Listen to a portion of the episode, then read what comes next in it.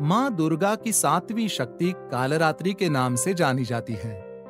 उनका शरीर घने अंधकार की तरह एकदम काला है और रूप भयानक है। सिर के बाल बिखरे हुए हैं और गले में विद्युत की तरह चमकने वाली माला है। अंधकार में स्थितियों का विनाश करने वाली शक्ति है कालरात्रि। ये गर्दब की सवारी करती है। ऊपर उठे हुए दाहिने हाथ की वरमुद्रा भक्तों को वर देती है। दाहिनी ही तरफ़ का नीचे वाला हाथ अभय मुद्रा में है। बाई तरफ़ के ऊपर वाले हाथ में लोहे का कांटा तथा नीचे वाले हाथ में खड़ग है।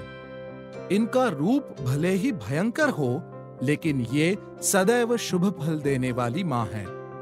इसीलिए ये शुभंकर कहलाई। देवी ने इसी रूप को धारण कर चंड मुंड और शुंभ निशुंभ का वध किया था।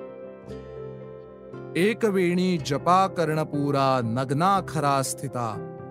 लंबोष्टि कर्णिका कर्णी तैलाभ्यक्त शरीरिणी। वामपादोल्लसल्लोहलता कंटक भूषणा। वर्धन मूर्ध ध्वजा कृष्णा कालरात्रिर्भयंकरी।